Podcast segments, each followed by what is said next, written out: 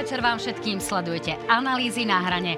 Opozícia sa nám tak trošku prebúdza, pomaličky sa rozbiehajú jej tlačové konferencie, no ale koalícia už ide rýchlosťou, ako jazdíme len po diálnici a zatiaľ nenarazila.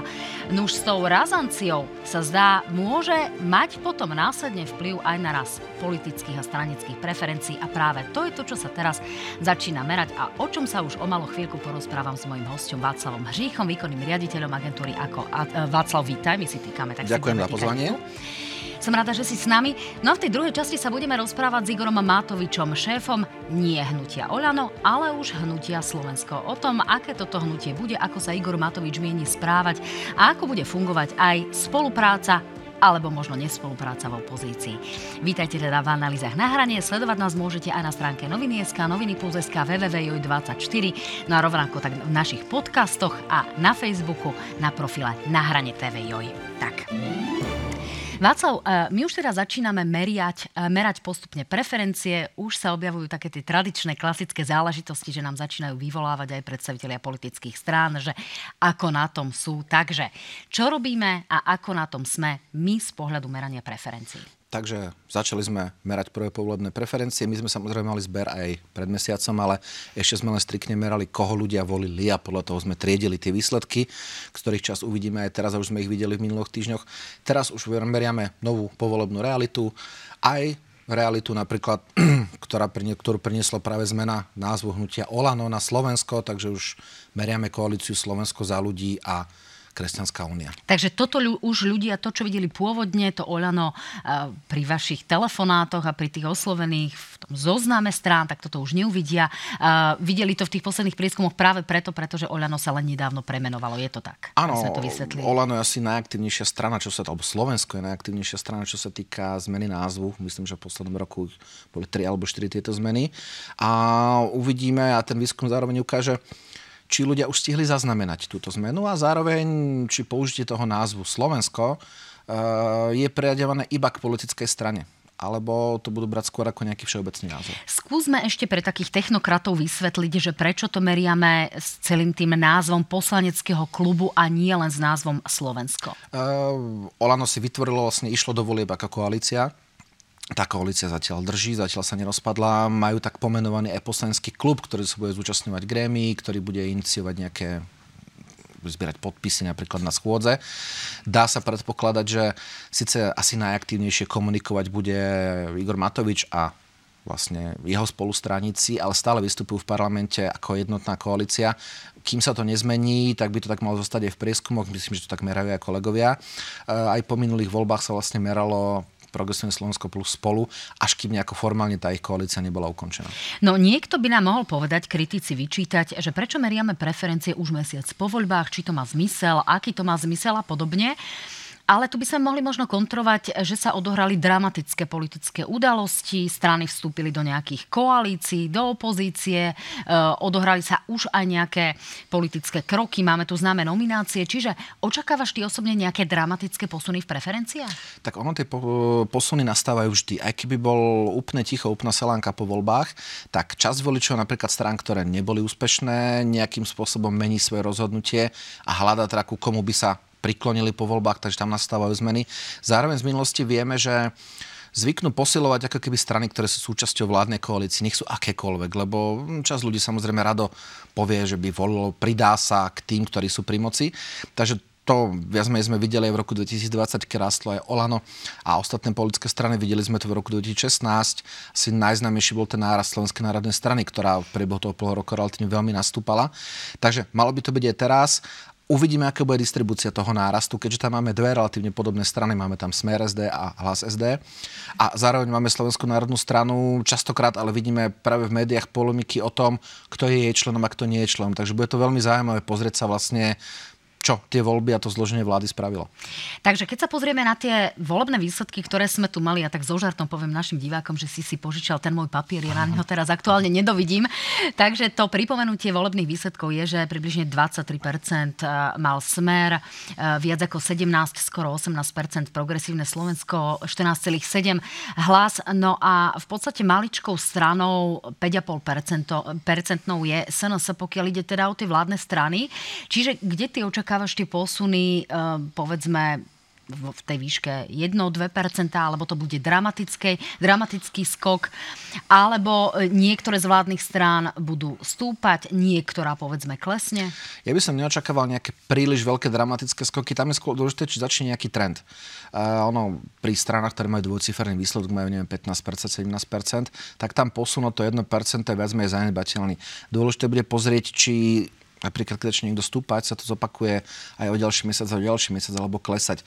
Tam, kde by teoreticky mohol, mohli by sme očakávať nejaké zmeny, uvidíme napríklad, um, akým spôsobom zareagujú voliči, keby sme sa pozreli do opozície, napríklad Progresívne Slovenska, ktorí predpokladali, že strana bude skladať vládu a videli sme, že aj tá aktivita opozičná sa rozbieha len veľmi pomaly, keďže množstvo tých poslancov je tam prvýkrát a viac sme ešte museli naskočiť na ten rytmus, je to aj pre nich obrovská zmena v živote. Ono si to možno diváci nevedia predstaviť, ale e, vy môžete celý život niekde 20 rokov robiť a naraz sa všetko zmení a stane sa z vás poslanec.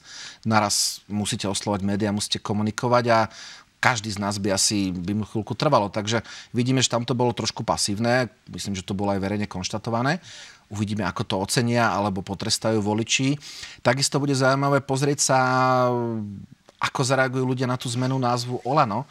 Predsa len, e, samozrejme, prebehlo to médiami, že to teraz volá Slovensko, ale tým, že my nemôžeme dávať v tom výskume nejakú barličku, ako keby do zatvorky im tam hovoriť, že pozor, to je to bývalé Olano, lebo to by nebolo fér niekoho zvýhodniť Uvidíme naozaj, či ako keby na úvod, kým to ešte prejde celou tou republikou tá informácia, čím to napríklad nezoberie nejaké tie 1-2%. Z tvojho pohľadu sa opozičným lídrom z pohľadu aktivít, z pohľadu dynamiky stáva Igor Matovič alebo skôr eh, Michal Šimečka? Ono je ešte ťažšie povedať. Uh, ťažko povedať. Mali sme vlastne len úvodnú schodzu parlamentu. Videli sme, že vystupoval Igor Matovič. On viac menej bol konzistentný ako všetky roky dozadu. To znamená, vystupoval veľmi emočne. Uh, viac menej nebral si nejaké svedetky, išiel dokonca až na tú nahranu alebo zahranu, ak by sme mali použiť názov relácie. To znamená, tam sa asi očakávalo, že bude takto komunikovať. Um, to, čo zrejme možno voliči očakávali, bude trošku razantnejšia komunikácia napríklad zo strany či už Progresívneho Slovenska, ale napríklad aj Slobody a Solidarity, ktorá začala aktívne komunikovať tiež len týchto posledných pár dní a teraz máme prakticky každý deň tlačovku. Takisto KDH to chvíľku trval, teraz už komunikujú, dávajú, dokonca iniciovali, myslím, že schôdzu na odvolanie pod predsedu parlamentu, takže už komunikujú. Vidíme, že vystupuje šéfka ich klubu relatívne často. Takže stále sme ešte v tej, v tej ako keby úvodnej fázi, oni stále hľadajú, kde čo je v tom parlamente, je to prirodzené a blíže sa Vianoce, snad sa ako keby tá ich práca štandardizuje do Vianoc a budeme to môcť súdiť potom ešte raz. Tak začal si skôr opozíciou, ku koalícii sa teda dostaneme neskôr. Čiže ak sa teda vrátime k tomu Igorovi Matovičovi, ak Igor Matovič bude pokračovať v tom mode, v akom e, sa teda ukázal, to sú tie spomínané tango nohavičky, e, to je taká tá partizánska akcia pri vypočúvaní e, napríklad Branislava Zuriana na rokovaní Brano bezpečnostného výboru, ale napokon aj dnes sme videli akciu, kde prišli s takým veľkým plagátom na výlov rýb, na ktorom bol teda prítomný Peter Pellegrini. E, tento typ v úvodzovkách odboja je niečo, čo ľudia očakávajú od Igora Matoviča a čomu drží tie preferencie na nejakej úrovni? Alebo naopak, už po tých rokoch, keď s Igorom Matovičom majú skúsenosť ako e, s, nielen vládnym, ale dokonca s politikom, ktorý bol vo funkcii premiéra, dokonca vo funkcii ministra a tak ďalej. Čiže niekto, kto mal nejaké kompetencie a nebol len opozičným môžeme možno povedať pokojne krikľuňom, takže od neho už majú iné očakávania, ako povedzme len keď bol v opozícii? Ono videli sme, že na 25% to už nestačí, je to na tých 8,89 stotín. A ja si myslím, že viac mu to momentálne priniesť nemôže. On samozrejme bude musieť nájsť nejakú novú tému. Videli sme, že on komunikuje napríklad teraz práve tú tému 13 dôchodkov. To znamená, otvára zase tie sociálne otázky, ktorými komunikoval aj v predvoľbnej kampani, kde hovoril o zvyšovaní vlastne podpory rodí na 200 eurových príspevkoch. To je ako keby iná téma, ako iba to expresívne vyjadrovanie, takže... No, e, ja ťa chvíľku, na chvíľku preruším. Igor Matovič dal taký post s názvom Sociálny netvor. To je smerácka výpožička, e, alebo výpožička od smerákov, ktorí takto označili v minulosti e, práve Ľudovita Kanika, ministra práce v druhej Zurindovej vláde. Tento slovník bude pomáhať Igorovi Matovičovi, bude sa tým dištancovať, povedzme, a odlišovať od zvyšku opozície, alebo mu pomôže, povedzme, aj nejaké to pôsobenie ako opozície v opozícii? No, odlišovať sa bude. Ja si myslím, že ten zvyšok opozície bude komunikovať kultivovanejšie. Tam bude zaujímavé, či napriek, myslím, že radikálne odlišnému spôsobu opozičnej práce budú ťahať za jeden povraz. Vidíme, že vládna koalícia má 79 hlasov, čo je väčšina, ale veľmi tesná. Nie vždy sú v parlamente prítomní všetci poslanci, predsa aj na ustanovacie schôdzi neboli dvaja poslanci, jeden za opozíciu, jeden za vládu. Takže ako keby šanca nejakým spôsobom aspoň narušiť alebo znepríjemniť to schválenie zákonu tam je ak bude opozícia ťahať ten povraz. Otázka je, či... Pokojne si odkašli, takže dokončíme tú vetu a prejdeme k progresívcom. No, otázka je, či ako keby ten spôsob komunikácie nerozdelí časom Oľano a zvyšok opozície. Oľano a zvyšok opozície. No, uh, už uh, takéto záležitosti nastali, už sme videli nejakú tú základnú kritiku, no ale uh, nejakým spôsobom sa v úvodzovkách nazadne stáva už aj uh, KDH. Už sme mali takú tú neprítomnosť na spoločnej tlačovej konferencii, kedy sa avizovalo odvolávanie Matúša Šutaja Eštoka, budúceho ministra vnútra, alebo súčasného ministra vnútra, ale ešte bez odobreného vládneho programu, aby som bola úplne presná. No a e, tie, to progresívne Slovensko zase tam nejakým spôsobom sa snaží túto celú záležitosť koordinovať. Čiže aké postavenie má KDH a aké progresívci v tomto zmysle? Mm, tak KDH tam dlho nebolo, ale je to strana, ktorá má skúsenosť s parlamentnou prácou. Mm-hmm. A oni predsa len naznačili možno aj nejaké prieniky napríklad s vládou. Hovorili sme tam o nejakých ústavných zmenách, takže uvidíme. Uh, ono to bolo nielen medzi KDH a progresívnym Slovenskom, Videli sme napríklad pána Krupu, ktorý myslím, že na tej spoločnej tlačovke naznačil možno takú jemnú neznalosť postupov pri odvolávaní, takže... Pokojne si po, e, pokojne použij vodu, ktorú tu máme aj na takéto účely, stáva sa to pomerne bežne. No, e, čiže pán Krupa bol pomerne kritický, a to KDH povedalo, že si teda ešte e, necháva čas. Zase KDH má záujem odvolávať a zbavovať funkcie Ľuboša Blahu pre tú známu výmenu fotografií, kedy sa nám naozaj absurdným spôsobom objavuje v Národnej rade eh, fotografie Che Gueverov a podobne. Eh, čiže eh, reprezentácia našej krajiny a reprezentácia v parlamente je nejakým spôsobom um, reprezentovaná práve aj fotografiou Che Guevaru. Takže e, je otázkou, či sa za to hambiť alebo nehambiť. A práve na toto nejakým spôsobom apeluje KDH, že toto nie je v poriadku. E, toto pomôže zase kresťanským demokratom sa e, nejako odlišiť a možno mm, pozbierať nejaké preferencie? Tlačovku. Hovoril, hovoril o nejakom odkaze revolúcie, hovoril pán Mikloško, ako keby symbol revolúcie. Im to môže získať pozornosť ako tomu bojovníkovi proti smeru. To znamená teoreticky prebrať možno tú pôvodnú opozíciu, ako keby ukázať, že progresia Slovensko je niečo nové, ale oni sú ako keby odporcovia tých starých časov. Na druhej strane sa potom ale pán Majersky postaví na spoločnú tlačovú konferenciu, ale v úlohe župana v Ďapalovciach, kde spolu chcú rozdielovať finančné Presne prostriedky tak. pre ľudí, ktorí utrpeli obrovské škody a dostali sa do veľmi ťažkej životnej situácie po e, zemetrasení na východnom Slovensku. Je toto uveriteľné?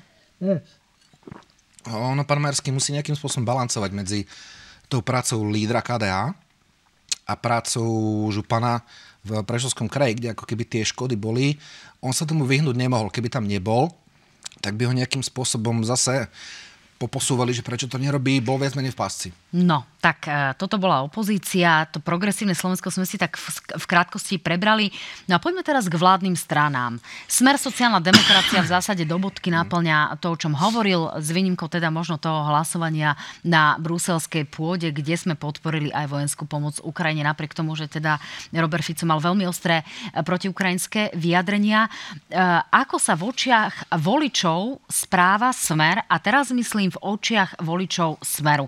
Pretože samozrejme tá druhá časť je možno znepokojená e, tou razanciou, slovníkom, e, pozíciou a obrazom Slovenska v Európe a podobne. Mm, Čiže... Ja si myslím, že konzistentne. On to Robert Fico robil už v minulosti, že iné hovoril doma a iné v Bruseli. Takže ospravedlňujem sa, myslím si, že ako keby tí voliči to zatiaľ akceptujú. Tí voliči to zatiaľ akceptujú. No, e, ak takto bude Robert Fico balansovať medzi tým bruselským a medzi tým slovenským, tak si z dlhodobého hľadiska udrží tú pozíciu, alebo prirodzene prídu možno ťažšie časy, bude musieť konsolidovať a ten preferenčný pád tu môže nastať. Alebo už sa naozaj Robert Fico zastabilizoval, pozbieral tie preferencie, to, čo sa dalo, možno aj z republiky, možno aj čiastočne z hnutia smerom. Mm, ja si myslím, že uvidíme po, o po pol roku. Tá argumentácia teraz je veľká téma 13. dôchodok. A videli sme, že argumentácie nedá sa, lebo mm, predošla vláda zabránila. A zatiaľ mu to zdá sa, keď vidím reakcie na internete, ako keby ľudia akceptujú.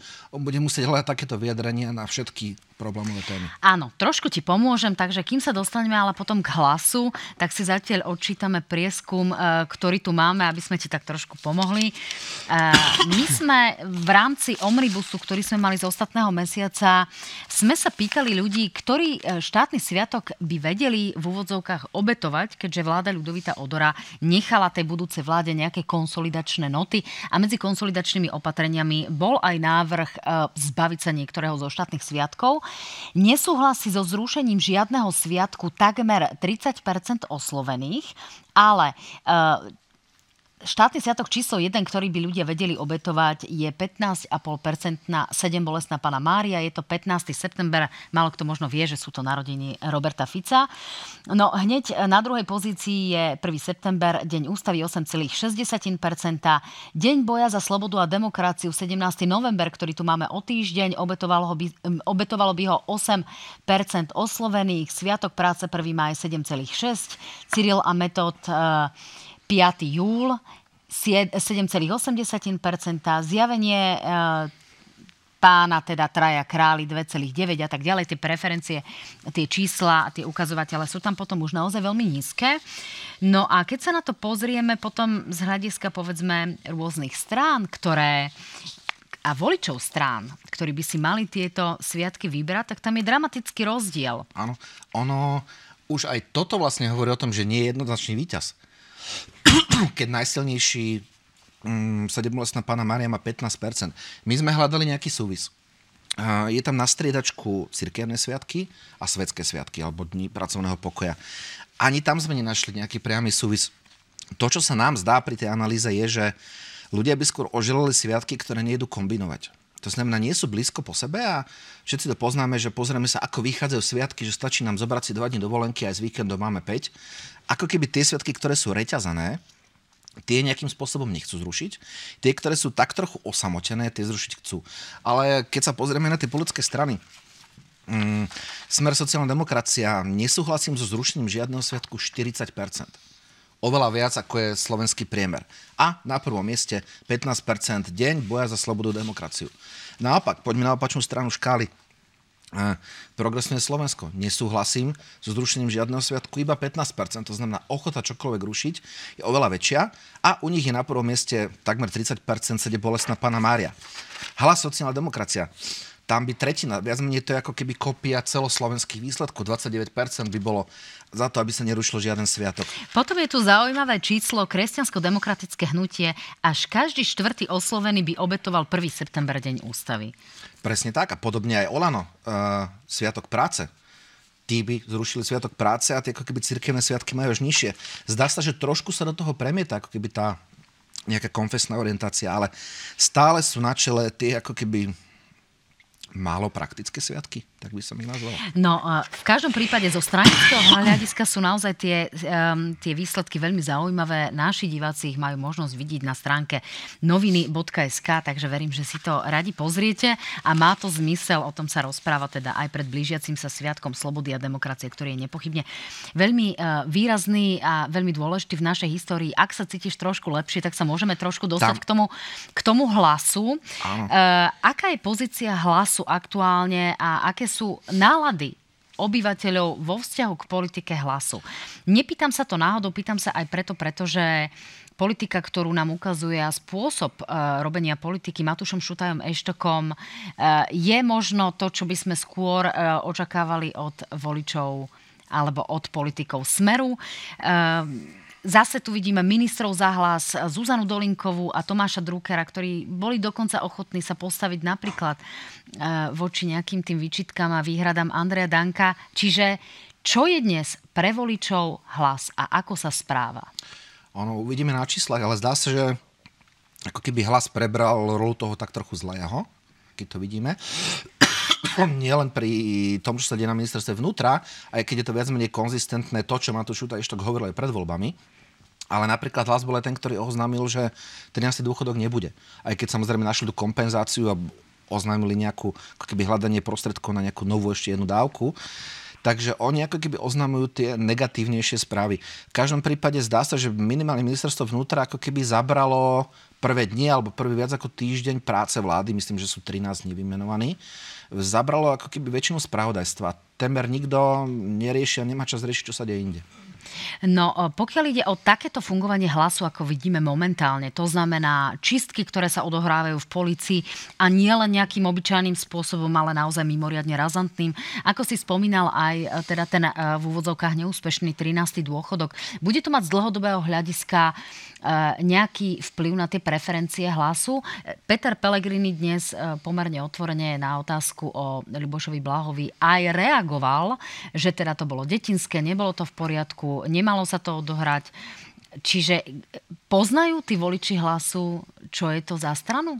Ono, kým ten hlas bude ukazovať, že sa nejakým spôsobom líši, ja si myslím, že to bolo aj cieľom toho vyjadrenia o pánovi Blahovi, ako keby, že si že nemal problém povedať, že nesúhlasí, tak to rozlišovať budú. Ako náhle budú v úplnom súzvuku, bude to asi ťažšie pre tých voličov.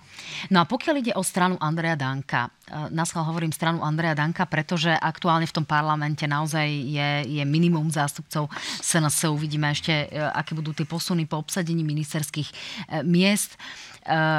Ako sa bude voličom SNS javiť práve táto strana? Budú mať pomerne výrazné ministerstvo cestovného ruchu, ale na niektorých ľudí môže pôsobiť rozporúplne to, ako sa tí predstavitelia správajú. Čiže ako dnes čítať stranu Andreja Danka a ako sa k nej postavia aj vlastní voliči? Ja si myslím, že tí vlastní voliči ako keby nemajú problém s tým, čo hovoria možno aj kandidáti, ktorí sa dostali ako nestraníci do parlamentu, lebo oni to akceptovali, poznali ich. Je to relatívne podobná cieľová skupina. Tam skôr bude ako je dôležité, aby um, Andrej Danko, hlavne ako podpredseda parlamentu, a potom aj tí poslanci, ktorí budú náhradníci za nominantov na ministerstvách a na štátnych tajomníkov, ako keby držali tú vlajku. To znamená, ukazovali, že tá strana stále existuje. Čím viac sa budú ukazovať aj s nadpisom Slovenská národná strana, tým viac si udržia ten profil. Keď bude tá pozornosť daná hlavne na nominantov, ktorí budú sami hovoriť, že nie sú členmi, tak budú mať trochu problém. No a pokiaľ sa ešte vrátime na chvíľočku k aktualite, ako je e, oznámenie Ivana Korčoka, že už teda e, vyzbieral dostatočný počet e, hlasov a podpisov na to, aby mohol kandidovať v prezidentských voľbách a tento záujem má. Kto môže byť teda favoritom v prezidentských voľbách? Zatiaľ je ver, veľmi výrazným menom práve meno Ivan Korčok, máme tu ale Jana Kubiša, rovnako bývalého ministra zahraničných vecí, ale máme tu stále úvahy o voľbe Petra Pellegriniho. Aj s ohľadom na to, ako sa Peter Pellegrini zachoval po voľbách a do akej koalície vstúpil, akú úlohu v týchto voľbách bude mať on, aké budú výsledky, aké výsledky to môže zároveň priniesť hlasov v tej dlhodobej perspektíve, ak to môže byť napokon víťazom? Ono... Peter Pellegrini nebol ako keby najpopulárnejší politik. Z toho pohľadu má šancu veľkú. Tam je dôležité, ako sa bude trieštiť tá cieľová skupina.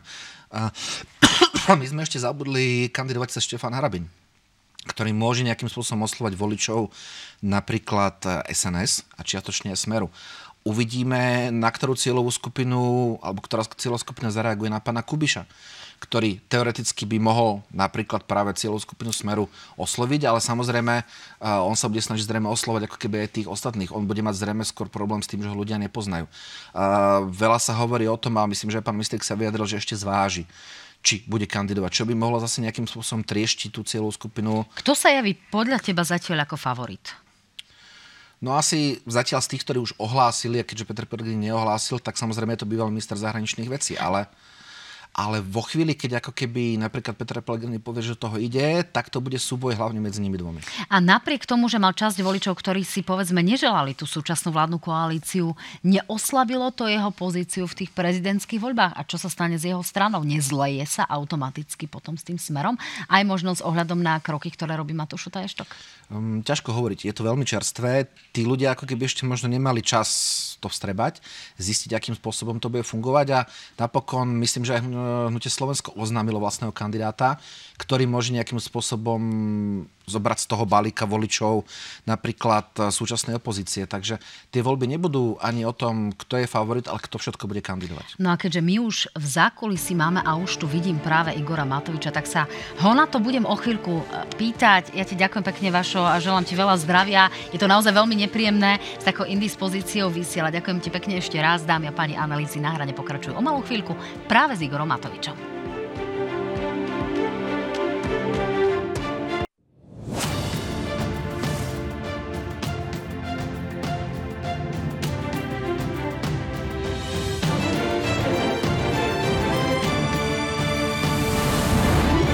Krásny podvečer, dámy a páni, stále sledujete analýzy na hrane. Mojím hostom je po Václavovi Hříchovi, tentoraz už Igor Matovič, šéf nie hnutia Olano, ale po novom už hnutia Slovensko. Porozprávame sa nielen o hnutí, ale rozprávať sa budeme aj o dôchodkoch a o policajných výmenách, ktoré sa dejú v režii Matúša Šutaja Eštoka. Takže vítam vás, pán Matovič, som rada, že tu ste. Máme Ďakujem pred sebou nejakú necelú polhodinku, 25 minút, tak poďme na to. Ale začneme tým, čím sme skončili s Václavom Hříchom. Vy ste dnes na tlačovej konferencii na otázku o Ivanovi Korčokovi, či by ste ho podporili, povedali doslova Ivan Korčok, dobrý kandidát, ale a tri bodky. Budete mať svojho vlastného, alebo budete kandidovať vy ako Igor Matovič na prezidenta Slovenskej republiky? To vôbec teda nepredpokladám, to, to na konci, čo, čo si sa opýtali, ale myslím si, že to demokratické spektrum politických strán by malo postaviť e, minimálne ešte jedného kandidáta do prvého kola nehrozí, že teraz tá druhá strana mafiánska postaví dvoch, ako to bola hrozba v, minulom, v minulých prezidentských voľbách, že mohol postúpiť aj Ševčovič, aj Harabin. Takže myslím si, že aj to demokratické spektrum si môže dopriať ten luxus postaviť dvoch kandidátov, možno to dobre, dobre toho liberálneho Korčoka už máme a ešte by to potrebovalo nejakú konzervatívnu ženu. Podľa môjho vkusu, ale možno sa ju nepodarí nájsť, tak tým pádom a možno bude iba jeden silný kandidát na tej demokratickej strane ale no, v myslím si, že strategicky bolo dobre takto. Napríklad pani Lexman. Pre vás by bola to si myslím, niekým, že... kto, koho by ste vedeli podporiť? To si myslím, že pani Lexman nie je nemá ten prezidentský formát. E, akože potrebovalo by to naozaj takú trošku aj možno známejšiu ženu, konzervatívnu. Ale hovorím, to je taký, taký ideálny sen. A možno sa to vôbec nepodarí, možno to budú dvaja chlapí, možno to bude naozaj na konci iba Ivan Korčok. Akože on je dobrý kandidát, ale ja by som chcel vidieť súťaž. A mala by to byť osobnosť, nie... alebo by to mala byť osoba, ktorá je spájana povedzme s nejakou politikou Oľano, politikou v konzervatívnom politickom spektre? Hmm, Niekto sa, ako nevy, Erika Jurinová. To sa, to sa nevylučuje. Erika Jurinová je perfektný typ.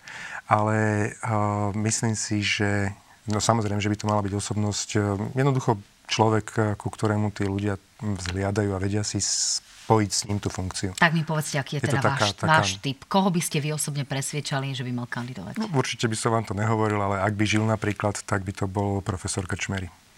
Rozumiem. Dobre. Uh, Prezidentské voľby sme teda vybavili. Poďme teraz tak trošku ešte k vášmu hnutiu. Vy ste premenovali svoje hnutie na hnutie Slovensko, teda s názvom len Slovensko. Už teda to Oľano tam aktuálne nie je. Čo si od toho sľubujete? V prvom rade to bolo také, že sme chceli hodiť granát do rybníka, ako zvyčne, zvykneme v politike robiť, lebo mám pocit, že to, čo sa tu stalo v posledných voľbách, je naozaj budovanie druhého mafiánskeho štátu. Mali sme tu jeden, kde na konci zomrel Jana Martina a myslím si, že teraz pôjdeme úplne rovnakým smerom. No ale povedzte mi, ako sa to dá s názvom Slovensko, čo je toto za rybník, e, za granát v rybníku, lebo lebo či to bolo teda pochopené tak, ako ste chceli. Pozrite sa, ústava hovorí, že štátne orgány môžu konať len tak, ako im dovoluje zákon a občania môžu konať tak, ako im zákon nezakazuje. Zákon nezakazuje, aby politická strana alebo politické hnutie si takto zmenilo názov. To, že zostali všetci z toho prekvapení, to je ich problém, nie náš. A poďme sa o tom baviť, ale v podstate z našej strany to na, naozaj najmä bolo hlavne otvoriť debatu o tom, že či teda fakt chceme s plným vedomím odovzdať Slovensko do rúk mafie, ktorá nám dnes vládne. Tomu rozumiem, len stále nerozumiem tomu spojeniu, prečo na to je potrebná zmena názvu, alebo prečo vlastne možno taká sa, tá pointa Možno sa to názvu? podá po pár dňoch, mesiacoch, pochopíte aj, aj, aj ľudia. My budeme mať samozrejme k tomu aj snem a tam povieme viac. Aha, čiže to má nejakú širšiu pointu. Dobre, takže, lebo predpokladám, že nie som sama, ktorá naozaj v, to, v tomto zmysle e, tomu úplne neporozumela. Z pohľadu ale fungovania hnutia Slovensko, e, aký obraz chcete, aby malo toto hnutie? Bude to ako to pôvodné Olano s tým ostrým slovníkom Igora Matoviča, s tými e, prejavmi, ktorí sme videli napríklad ukážku aj dnes, kde prišli vaši stranickí kolegovia na výlov kaprov, aby odkázali Petrovi Pellegrini že teda má starať o dôchodcov a splniť svoje sľuby. Čiže budú to tie transparenty, bude, bude to, tá divokosť v parlamente? Ja si myslím, že to do politiky patrí. E, určite by sme sa nemali e, uči, nechať učičíkať alebo nechať uvariť jak žaby, čo by samozrejme Pellegrinimu, Ficovi, Dankovi a spol vyhovovalo a mali by sme bojovať. Ľudia si nás zvolili v tomto prípade áno do opozície, aby sme kontrolovali vládnu moc a my ju budeme dôsledne kontrolovať. V tomto prípade áno Petra Pellegriniho. Skrýva sa niekde týždeň, sa po ňom zlahla zem, lebo jednoducho nesplnia slub verejný, ktorý dal od 13 dôchodkov, že všetci dôchodci dostanú 640 eur už tieto Vianoce, tak sme ho našli niekde pri Komárne, tam bol na výlove ryb, tak sme mu dali transparent, že síce teda ryby vylovil, ale dôchodcov potopil a patrilo by sa splniť ten slub. No k dôchodkom samotným sa ešte dostaneme, lebo to je významná zmena, ktorú, ktorú dnes avizoval práve minister Erik Tomáš, ale zaujíma ma iná vec. Prečo je terčom práve takýchto vašich pripomienok myšlienok, vašich otázok a vašich... Uh, môžeme možno, ak odpustíte povedať, predstavení práve Peter Pellegrini, keď predsedom vlády a tým nositeľom takých najradikálnejších eh, záležitostí je práve predseda vlády Robert Fico, alebo áno, minister hlasu Matušuta Eštok a podobne, ale vy ste si ako ten terč aktuálne vybrali práve Petra Pellegriniho, tak skúste to možno ľuďom vysvetliť. Tak eh, podľa mňa od Fica nikto nič neočakával. Všetci vedeli, že jednoducho Fico bude Ficom, jednoducho starý mafián, keď sa dostane k moci, bude robiť presne to isté. A o Pellegrini, najmä teda progresívne médiá, a tu hovorili a novinári o tom, že to je vlastne kovaný demokrat, ktorý keď taká situácia nastane, on sa určite pridá na stranu tých demokratických strán. A ja som bol jediný v podstate na tom politickom spektre, ktorý som čo vám šíbe, však to je mafián, rovnako taký istý, ako je Fico, 19 rokov mu slúžil a pôjde verne s ním. A to sa stalo. A tým pádom on oklamal najviac. Fico neklamal, v podstate však on robí to, čo robil, všetci to asi od neho očakávali, ale Pelegrini akože on teda sakramensky podvedol ľudí a v tomto prípade podvedol ešte aj dôchodcov navyše. A to si myslím, že sa patrí pripomínať mu a nenechať ho len tak, aby teda sa tváril, že sa zašije na dva týždne niekam k rybám. Čiže tá autenticita zabudnú. v postojoch je, je pre vás dôležitejšia ako povedzme nejaká ráznosť krokov a, a tvrdosť a to všetko, čo ale sa s tým ráznosť, spája? Ráznosť krokov, tvrdosť. No, kto tu, prepačte, robí špinavosti, kto tu čistí, kto tu tu vyhadzuje, prenasleduje poctivých policajtov. Však Šutaj Eštok je Pelegriniho nominácia. Kto tu sluboval, že nebudú žiadne pomsty a, a treba ešte bohužiaľ aj Saska, PSK, neviem čo všetci chceli dať akože ministerstvo vnútra a, a hlasu. Však teraz je krásne vidieť. Hlas má ministerstvo vnútra najväčšie špinavosti vo vláde momentálne vykonáva práve nominant hlasu. Tomu rozumiem, Čiže to zaznelo napokon aj v tej otázke, len vy ste narážali na to, že Robertovi Ficovi uh, uňho vlastne nenastalo žiadne prekvapenie z tohto pohľadu, ale nevybrali ste si napríklad ani Andreja Danka na druhej strane. Takže Andrejovi Dankovi sa mienite ešte venovať, alebo Andrej Danko je tak pre vás 5-percentná strana, ktorá v tomto zmysle je menej dôležitá ako čo, Peter Pellegrini. Dneska som nepozerám telku, ale dneska som tak prísluchovo pozeral tlačovku, čo mal na obed a to bolo dokonale. Podľa mňa normálne on je taká studnica nápadov, alebo nejakej inšpirácie pre humoristické relácie, lebo tam povedal, že bol na rokovaní s ministrom práce sociálnych vecí a zhodli sa, že tie zrúcaniny po Slovensku treba prestrešiť. Tak rozmýšľam, že ten hrad Korlátko alebo rôzne, teda ten Devín, že ak teda prestrešíme. Uh, ale Hovorím, že Andrej Danko podľa mňa je skôr do tých humoristických relácií, ale ten, čo najviac tu dnes a o čo najviac mne ide v politike, je o spravodlivosť a preto sme rozviazali ruky policii, alebo nie preto sme rozviazali policii, aby teraz Pelegriniho nominant ich zväzoval. A to, že teda dobre, Danko svojimi hlúpostiami, čo rozpráva, nenarobí momentálne škody ale drastické škody na spravodlivosti narobia priame, práve nominanti Pelegriniho. Preto, preto áno, upozorňujeme na neho a vyzývame ho, aby sa neskrýval. Ale Matúš Šutaj Eštok začal svoje kroky podnikať prakticky len koncom minulého týždňa. Vy ste sa Petrovi Pelegrinimu intenzívne venovali už na prvej parlamentnej schôdzi, teda predtým, ako sa odohrali veci v rezorte vnútra. Vypočujeme si teda ten najkontroverznejší výrok, ktorý v parlamente zaznel. Nech sa páči. Skúste byť konečne chlap.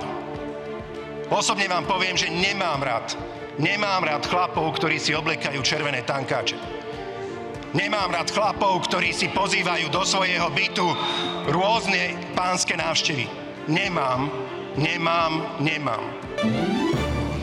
Pán Matovič, e, to ste síce autenticky vy, ale je to to, čo naozaj chceme v politike? Je tento spôsob komunikácie to, ako by sme mali oslovovať ľudí, ako by sme mali nejakým spôsobom komunikovať? Pýtam sa naozaj veľmi úprimne, pretože táto mm. spoločnosť je plná nenávisti, agresivity a že či, či takýto spôsob komunikácií pomáha veci.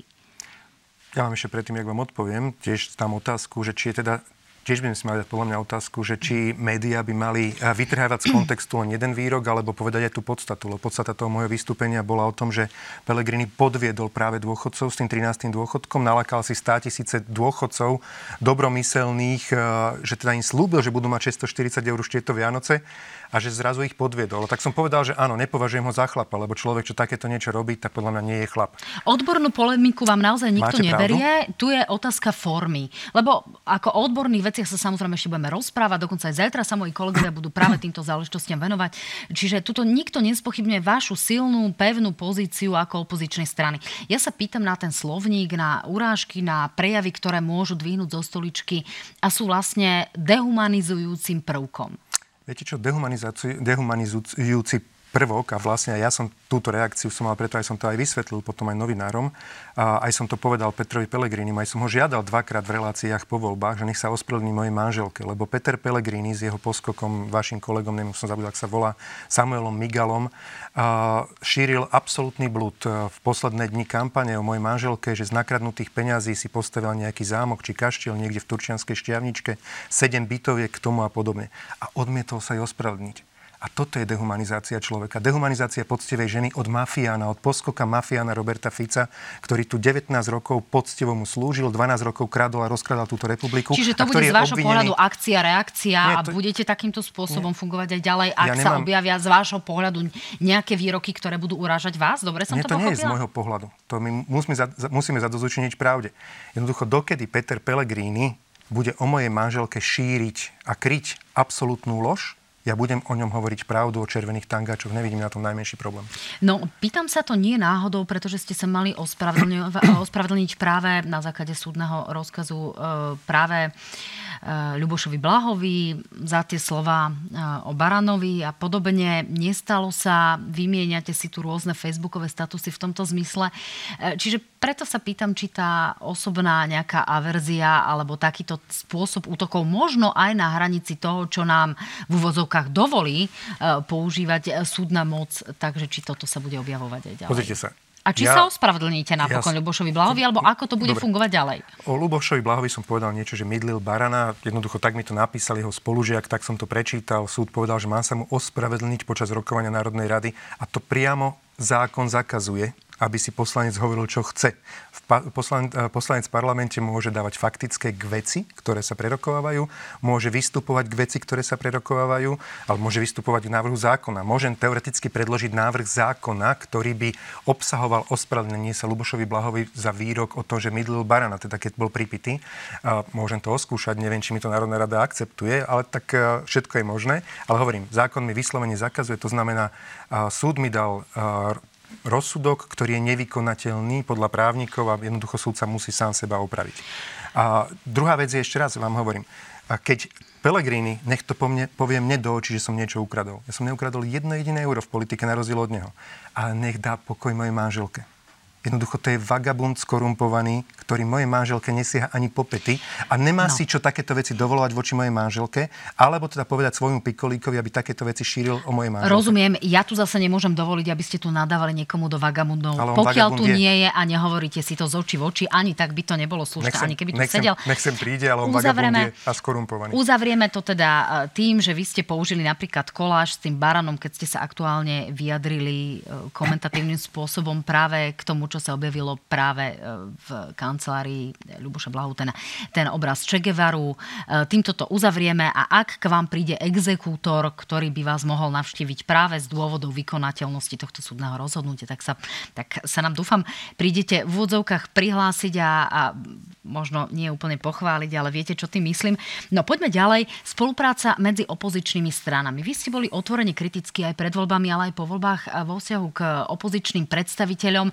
Nestáli ste na tlačovej konferencii napríklad s progresívnym Slovenskom a so Slobodou a Solidaritou v momente, keď sa ohlasoval um, odchod alebo uh, boj proti Matúšovi Šutajovi Eštokovi práve za, tie, uh, za ten jeho boj voči policajtom Čurilovcom.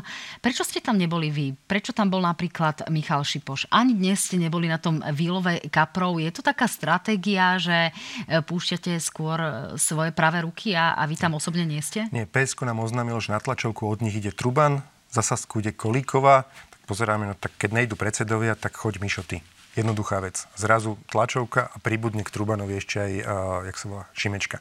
Uh, tým pádom nič. Normálna prozaická vec, uh, žiadna stratégia alebo nič iné. No Bez a tie vzťahy, to fungovanie, a nebudete to, že... vy opozíciou ešte aj v opozícii? No, takto akože popravde, keď sa pozrieme na celú opozíciu, tak jediná skutočná opozícia v opozícii sme my. Však to ľudia aj, aj teraz aj komentátori, ktorí nás tri roky akože naozaj dehumanizovali, až doslova linčovali, zrazu hovoria, že jediný, kto, kto máka, tak je Olano a všetci ostatní spia si, jak nejaká rúženka, či jak sa volá.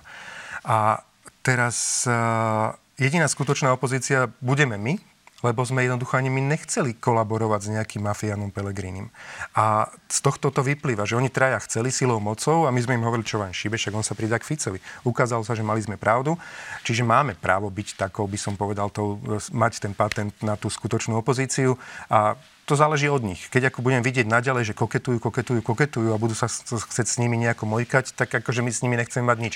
Keď ale uznajú svoje chyby, alebo ten dedičný hriech, ktorý spáchali pri vstupe do opozície, lebo teda najprv chceli byť vo vláde, tak potom veľmi radi budeme s nimi byť bandu. A vy uznáte svoje hriechy?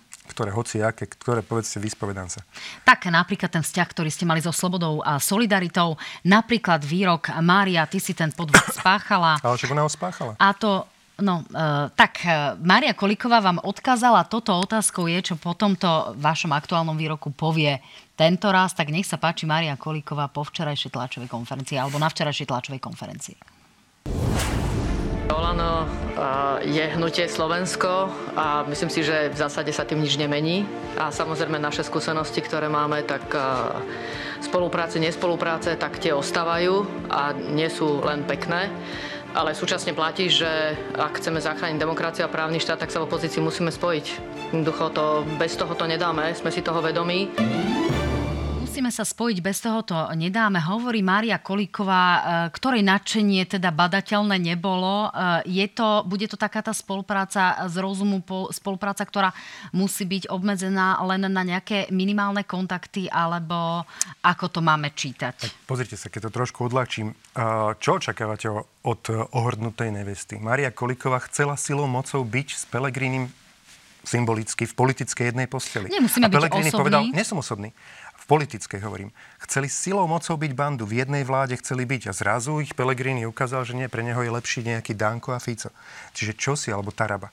Čiže tak, uh, dobre, no tak vyskytli sa v opozícii, chceli byť vo vláde, vyskytli sa v opozícii, no a zrazu sú tam a zároveň vidia výsledky svojich činov, že povalili tretiu vládu. No pán Matovič, aj vy ste sa tam vládu. vyskytli, áno, oni tu nie sú, preto sa chcem dostať Ale k tomu, že pravda, či je tá spolupráca nejak nejako možná, alebo sa jednoducho na toto nebudete e, fokusovať, Prepačte, sústrediť. A... Videli ste spoluprácu, stáli tam na jednej tlačovke. Bez môjho rozhodnutia by tam Mišo Šipoš nestal na tej tlačovke. Bolo to jednoducho naše spoločné rozhodnutie.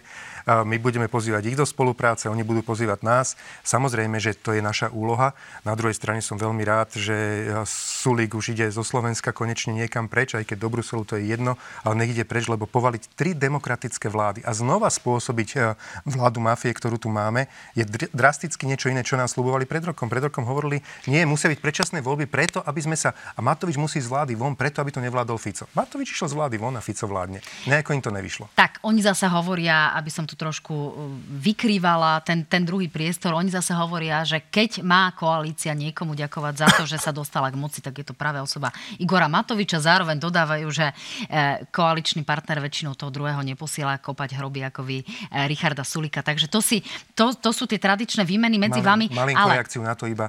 Uh, nikdy v histórii Slovenská republika, ani v Európe, ani podľa mňa na svete nemala ministra, ktorý v čase, keď sa mal schvalovať lockdown, aby sme povedali ľuďom, aby zostali doma počas covidu, keď nám zomieralo 100 ľudí denne, sa zašiel do Dubaja za štátne peniaze a na štyri zasadnutia vlády sa nepripojila. Vyhovorilo sa, že v Dubaji nie je signál. No, to sú Takže záležitosti, ktoré sme aj v tomto štúdiu možno 20 alebo 30 krát preberali. Poďme k tým dvakrát. aktuálnym veciam. Máme, to určite nie, pán Matovič, to naozaj nie. Uh, máme nejakých 6-7 minút do konca. Rada by som sa dostala k dôchodkom a policajným výmenám. Uh, kto je z vášho pohľadu uh, kritizovania najnáhodnejší minister? Matúš Šutaj Eštok alebo Erik Tomáš?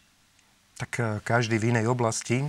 Tým, že oni sa tvária, že sociálna demokracia 20 rokov, tak mali by mať sociálne cítenie, ale to, čo dnes predviedli, jednoducho podľa mňa oni normálne si boli zobrať štafetu od Kaníka, keď doteraz 20 rokov bol eh, Kaník sociálny netvor a prísklo mu to, tak od dneska ešte je jednoznačne Erik Tomáš kovaný sociálny netvor. Fico tým, že ho kryje, Pelegrini tým, že ho kryje, tak sú úplne rovnakí. Tak Ako toto povedal Erik Tomáš práve dnes na tlačovej konferencii, ktorý sa okrem iného odvolával práve na vás. Nech sa páči, slova Erika Tomáša. Sociálna poisťovňa už v tomto roku nie je schopná doručiť občanom 13. dôchodok vo výške priemerného dôchodku. Už od 2. novembra sa vypláca ten tzv. 13. dôchodok, tá Matovičová sociálna dávka a nie je možné už e, tie procesy zmeniť.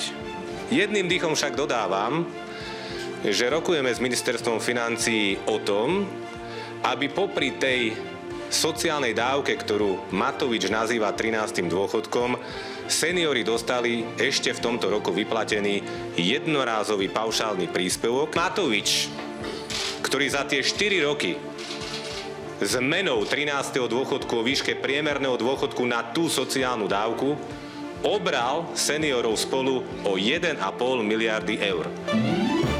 No tak obrali ste dôchodcov o 1,5 miliardy eur tým, že ste pár dní po voľbách vlastne zrušili ten 13. dôchodok. Poďme k tým aktuálnym zmenám, ktoré majú nastať. Bude sa prakticky rušiť ten rodičovský dôchodok, ktorý si teda vo vládnej koalícii vydúpala ešte strana Smerodina aktuálne začal platiť. Oni tvrdia, že sociálna poisťovňa na to nemá, že sa to jednoducho už organizačne nestihne a prakticky aj preto, že ten septembrový termín volieb tu bol takýto neskorý z pohľadu rozpočtového, sociálna poisťovňa už nestihne vyplatiť vyplatí ten 13. dôchodok, ale teda, že sa bude snažiť minister bojovať ešte o nejaké finančné prostriedky aj u Ladislava Kamenického a má to ísť aj z prostriedkov, ktoré sú momentálne určené mimovládkam. To je taká skratka. Čiže čo je na tom to, čo vy, vy vidíte ako najhoršie a najrizikovejšie? V prvom rade v tej, k tej bohapustej lži, ktorú teda povedal ona, vy ste potom po ňom zopakovali, že sme zobrali dôchodcom 13. dôchodok. Fico sám priznal po minulých voľbách, tri dní pred voľbami, no snažili sme sa takto zachrániť. Prijali sme teda ten zákon o 13. dôchodku, ale prijali zákon bez akýchkoľvek peňazí v rozpočte. My sme museli, keďže sme mali prázdnu štátnu kasu, po nich 1,5 miliardy tam bolo, to je z pohľadu štátu nič. Odovzdali sme 8,7 miliardy, 6 krát viac. Takže, lebo tak sme hospodárili počas tých kríz ťažkých. Takže keďže tam bola prázdna štátna kasa, my sme inú možnosť nemali. Napriek tomu sme vyplácali 4 krát vyšší 13. dôchodok, ako vyplácal Fico s týmto pánom Erikom Tomášom počas vlád druhej a tretej vlády Roberta Fica. Teraz Kde teraz vidíte tie na, našľapné miny aktuálne? No a teraz hovorí Poprvé, čo povedal, krásne sa usvedčilo z klamstva, hovorí, sociálna poisťovňa nedokáže do konca roka zaplatiť všetkým dôchodcom vlastne rovnakú sumu 13. dôchodku. Ale rokujem s ministerstvom financií aj so sociálnou poisťovňou, aby sme do konca roka všetkým dôchodcom vyplatili rovnakú sumu. Čiže chce vyplatiť všetkým po 100 eur, ale hovorí, že po 640 nedokáže. To je stále to, to isté, to je len suma E, rozličná. Čiže keď dokáže v sociálna poisťovňa vyplatiť do Vianoc 100 eur, dokáže vyplatiť aj 640. A tu sa krásne usvedčil, že klame. A druhá vec, slubovali to, dô, e, slubovali to dôchodcom, potom buď sú amatéri, alebo úmyselne tých ľudí oklamali. Ďalšia vec. Na Hulváta dnes on oznámil, že zrušia dôchodcom rodičovský bonus. To predstavilo 260 eur v priemere a hovoria, že miesto toho z 2% budú môcť eh, deti prispieť svojim rodičom. Ale viete, koľko v priemere to bude? 36 eur. Namiesto 260 eur zoberú rodičom 260 eur a dajú im, že 36. A potom sa tvária, že to, čo ušetria, dajú na 13. dôchodok a túto zlatý prsten boskávajte nám, lebo teda my sme vám niečo dali. Z jedného vrecka ukradnú, do druhého dajú a tvária sa ešte, že máme im za to ďakovať. My budeme čakať teda na, to, e, na tú výslednú predstavu, e, koľko finančných prostriedkov to vlastne bude. Nemá to byť menej ako priemerne teda 606 eur. Ale zoberú ale... 260 z rodičovského rozumiem, bonusu. Rozumiem. Na druhej strane naozaj to má ísť z vrecka mimovládnych organizácií, ktoré aktuálne uh, sanujú štát v mnohých sférach. Ide o príspevky pre chore deti, pre školy, ktoré tým uh, robia naozaj uh, školskú činnosť, ktorú nepokrýva nejakým spôsobom štát. Čo sa stane z tohto pohľadu a akým spôsobom sa naplnia možno tie sľuby, ktoré v úvodzovkách sľuby, o ktorých hovorili strany vládnej koalícii, že chcú teda okresať tie mimovládky a trošku im pristrihnúť krídla. Čo sa vlastne stane? Bude si ten mikulášsky balíček, ktorý teraz vďaka mimovládkam, ktoré pôsobia aj na školách a dostávajú vďaka tomu tie deti, možno aj tie teraz naozaj prenesenom význame tie mikulášske balíčky, tak budú si ich tie deti pýtať od starých rodičov? Keďže my sa budeme rozhodovať, či tie 2% dáme nejaké mimovládke alebo práve našim rodičom? Stane títo, sa toto? Títo sociálni netvory v podstate to, čo dnes povedali, chcú pred rodičov dať e, otázku, e, alebo pred ich deti otázku, že či prispejú radšej e, postihnutým deťom, možno do hospicu plamienok, alebo teda prispejú svojim, svojim rodičom namiesto zrušeného rodičovského bonusu. Toto môže urobiť sociálny asociál to jednoducho normálny človek neurobi. A naozaj týmto vytrestajú práve tie tisícky malých, drobných, užitočných občianských združení, ktoré robia veľmi užitočnú robotu. Nevytrestajú Transparency International a Zastavme korupciu, ktoré im vadia, že im pozerajú na prsty. Oni vytrestajú práve tieto združenia, občianské združenia pri základných školách, pri futbalových kluboch, šachový klub, jednoducho tie deti, čo športujú, pár peňazí, čo sa tam rodičia zložia, toto im idú zobrať. Pol vety, pokúsite sa odvolať ministra Erika Tomáša? No, oni zreli na odstrel, Fico je zreli na odstrel, Pelegrini. Toto spáchali spolu. Ďakujem pekne, pán Matovič, že ste boli mojím hostom. Dámy a páni, sledovali ste analýzy na hrane, veľmi sa z toho teším. Vo štvrtok sa v náhrane stretneme s Michalom Šimečkom a Andrejom Dankom. Majte sa fajn, pekný deň.